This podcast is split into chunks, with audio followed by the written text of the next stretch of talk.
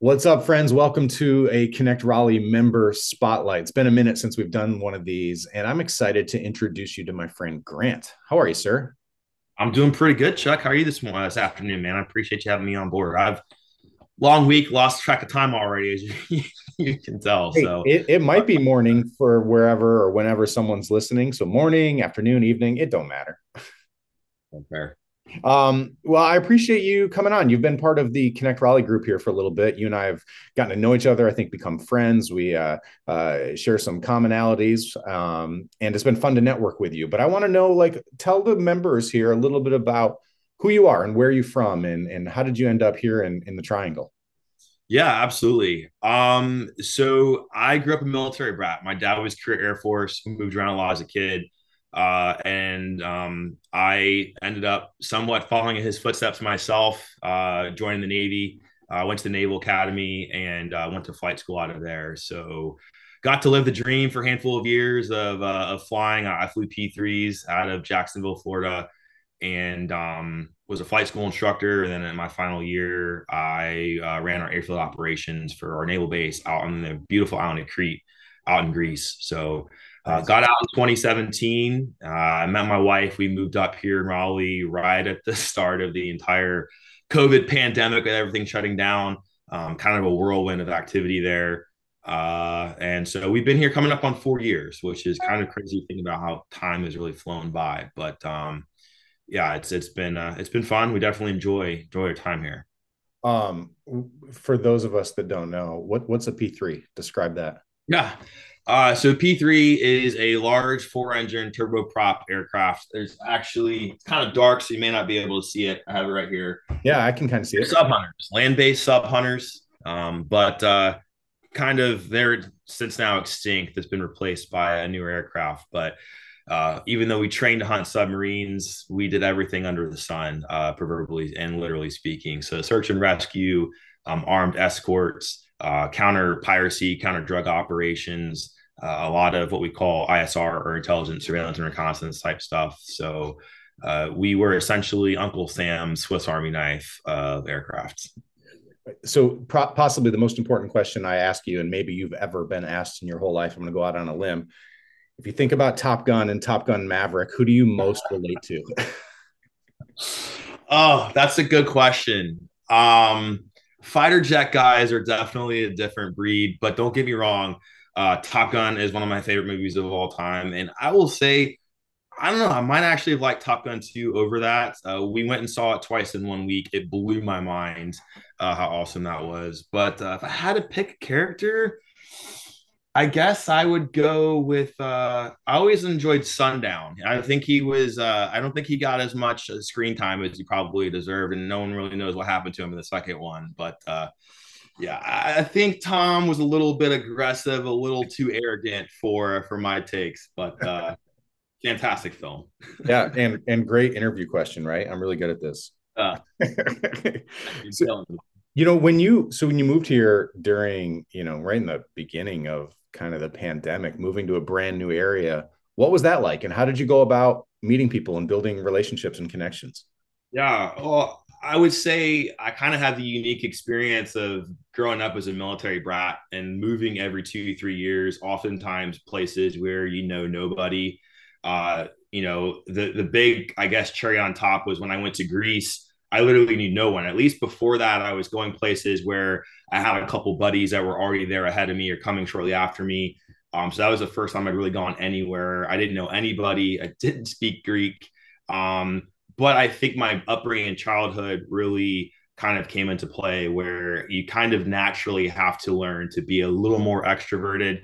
Uh, I think sometimes I'm a little too extroverted for my wife's taste, but uh, you kind of had to put yourself out there and you got to kind of learn how to find commonalities with people and make friends fairly quickly. So, COVID prevented, presented, you know, a very unique challenge in the fact that most people we couldn't go out and do a whole lot of things, or people didn't feel comfortable going out, which is understandable as well.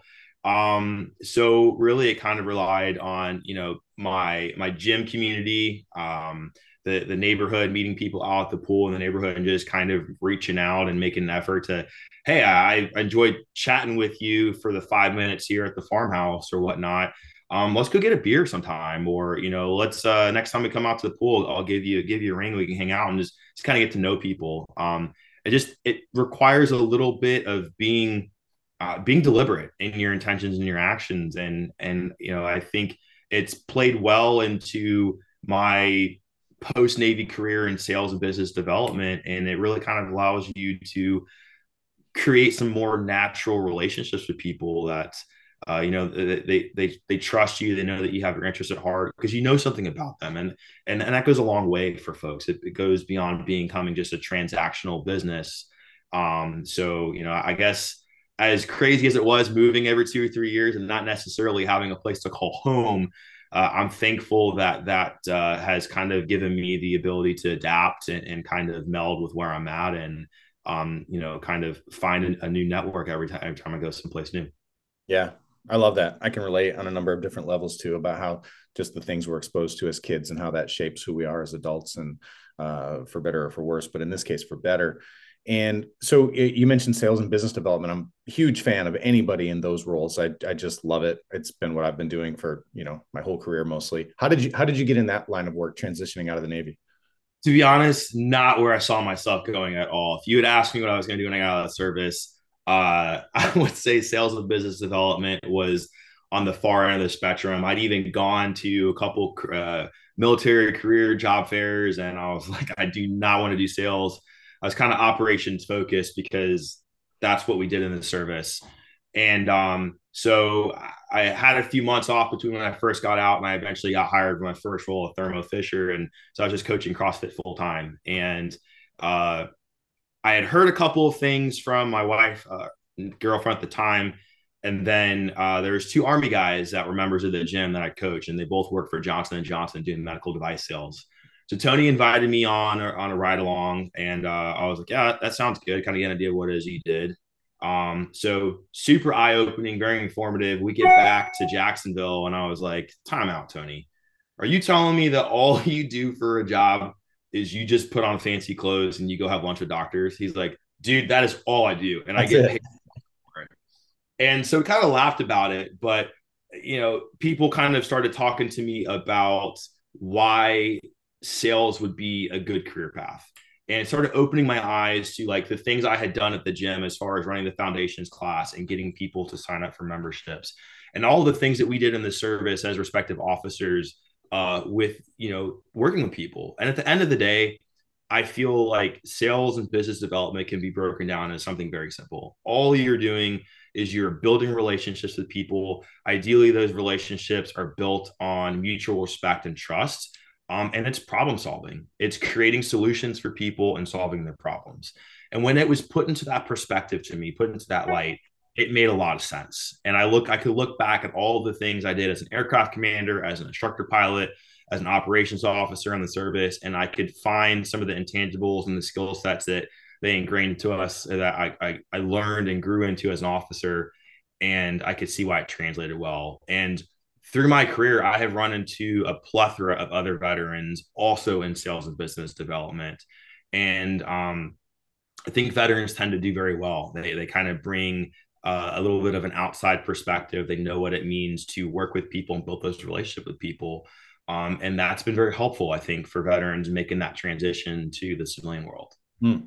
How do you make that a priority? Like, I think um, you know, for anybody listening that's also in sales or business development, I think sometimes it might be a little scary when they're just getting started out to actually be responsible for for doing all that and it might might sound good or it might sound scary in the beginning but how do you prioritize building those relationships when it might not lead to something right away yeah uh, i mean i think connect raleigh is a solid example i I wish I had found Connect Raleigh a little bit sooner than I did, but you know, better late than never, right? And you know, networking doesn't have to be crazy. It doesn't have to be this aggressive speed dating thing where you go off and you're handing people business cards. And I know that you've, you know, made that known every time we have an event of like, you know, this isn't just something where you come and just pass out business cards to everybody and leave.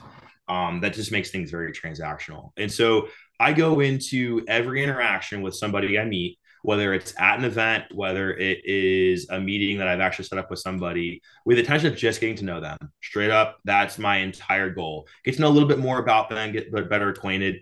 If a business transaction comes out of it or leads to one, that's fantastic.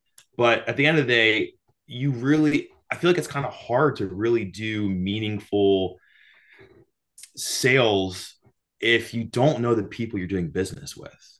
And you do have to have patience. Sometimes people want that instant win, and I get it. And that gratification can be nice, and it can be hard to figure that out, especially you know if your leadership is you know kind of down your throat demanding results, and you're trying to get them. So you do kind of want those quick wins. But if you have the patience, then it is always worth it in my experience. Getting to know people, building that relationship with them, and then what happens is either a they come back to you down the road of like, hey Chuck, um, you know, I know we've been hanging out for like the last eight months or so, and uh, I wasn't then, but you know, I'm really in the market to buy a house. I would love for you to guide me through that process. Um, or it is they send referrals your way, which you know, which is even easier. So you talk to one person, next thing you know, you may get five or six referrals out of that. So I think the key to it is just being patient, being deliberate, being intentional, and then being patient. And you just kind of have to trust the process. Yeah. It may be a matter of weeks. It could be a matter of months. I've had people come back to me after a couple of years thinking that they were out of the game, had no interest in what we did. And they're like, hey, thought about it. Let's have a conversation. And I 100% believe that that was based on solely on the fact that we maintained that relationship over the over those couple of years and it paid off.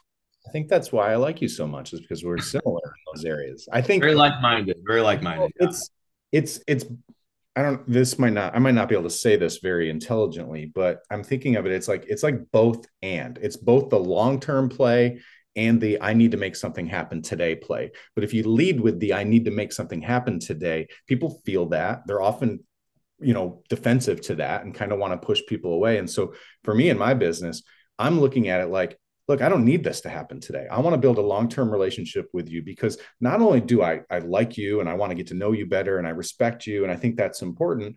And you may or may not you as in the hypothetical or the what avatar you, but maybe you as well. Like you may or may not ever work with me, but if we take the if we do this the right way, you might know three or four or five or a hundred other people that maybe you now feel good about referring to me because I didn't cram my business card down your throat in the very first meeting right? Absolutely. I, I firmly agree with that. Um, I don't think you, you know, I, I don't know if I could have said it better myself. And you know, that that's that's the important part is just being patient. And some people, depending on what industry you work in, they see your here salesperson and they kind of cringe a little bit, right? So they're already on the defensive. Um, you know, and and like you said, I, I think they can kind of smell the desperation on you if you're like coming in having that immediate win. So I said everyone's approach is different. I don't think there's a right or wrong way to approach it. I know what's worked well for me. Uh, working well for me is going in with that long term in mind. And sometimes I have gotten some quick wins out of it. And if I get those, those are awesome. But um, you know, it's it's it's it's a long term game for sure. When you think about like the teams and the organizations and the companies that that inspire you that you want to be a part of, and then you think about your personal leadership style like mm-hmm. where are the where do the where do they link up? Like if you're thinking about the ideal team you want to be part of and you then you think about who you are as a leader kind of where do those two things intersect?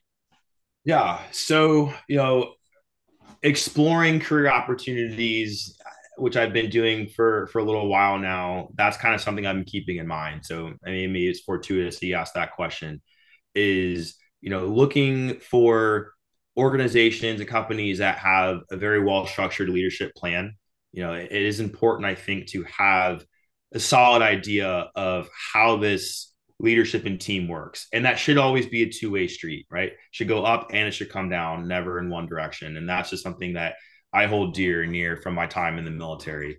Um, is that it should be a two way street with communication flowing freely and having an understand of what your role is on the team uh, as a whole. And you know, I I know that I bring a lot to the table with regards to my military experience, having uh, worked on teams with teams, uh, training people, and really getting the best out of them. And, t- and to this day, that's why I still continue to coach CrossFit. You know, two three days a week is because I enjoy um, seeing people's progression and it's really awesome when you know that you played a hand in that and you kind of watch the progression and grow so for me you know looking at future opportunities organizations that really welcome and have a process slash program in place that kind of helps foster and continue to grow and develop that professionally. Yes, I have a lot of experiences from a leadership standpoint, but that doesn't mean that there's a there's still a ton I can learn. And I think every person who is a leader should always be learning um, from those that have kind of walked before them and been those leadership roles, as well as your peers.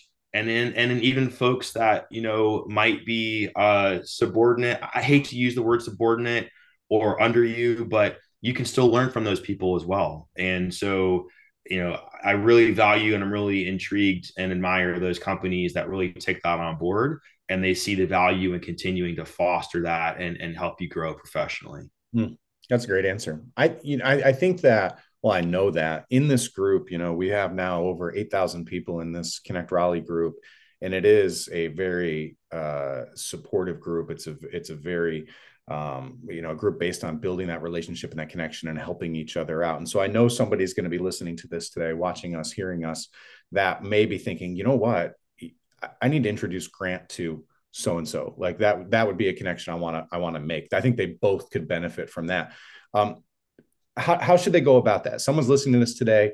They, they, they want to introduce you to somebody. They want to connect with you. What's the best way to do that? Yeah, so uh, I'm very active on LinkedIn, um, as you can see in the group. So probably the easiest way is to just shoot me a connection request on LinkedIn, send me a message. Um, I'm not a person that just leaves messages right in my inbox for days on end. So I will read it, I will respond. Um, and then from there, depending on the conversation, we can exchange phone numbers, email addresses, um you know myspace handles whatever seems yeah. to be the best for direct messaging. But uh yeah linkedin connect requests uh i'm always looking to to add. And and you know even if it's as simple as hey i want to learn a bit more about you i also want to know how i can be of help. So i like to think i do have a fairly expansive network. I can say a lot of that is thanks to connect raleigh um actually i had coffee with jason this morning i think we meet quite regularly so it's been awesome, awesome network. Uh, if you're on the fence about joining, I would say to get that leg over the fence and join. Um, and then for me personally, as a veteran, Raleigh Veteran Connect that Pete Marston's put on has been a fantastic networking opportunity as well. So um, I just want to know how I can how I can help other folks, whether it's connecting to people, um, you know, find common activities to do together, uh, you know, or you know, meet up at the next Drive Shack event or whatever we have going on. So. Yeah. All right, man. Well, I love it. I'm super glad that you're part of our group. Um, I appreciate your time today. And uh, folks, if you are listening and you want to reach out, make a connection with Grant. He, he definitely just told you he's open to that. And then um, get to know each other, utilize the, the relationships we have in this group. Um, because uh, what is it? A rising tide raises all boats, that sort of thing. Let's, let's all help let's all help each other out here make those connections. old naval adages over there. Like. Come on, man. I'm trying. I got Top Gun and I got the Rising Tides. two for two. two for two. And on that, I'm going to wrap it up. So thanks for being here, brother. And uh, I'm grateful for our relationship. Appreciate you, Chuck. Talk to you soon, man. Take care.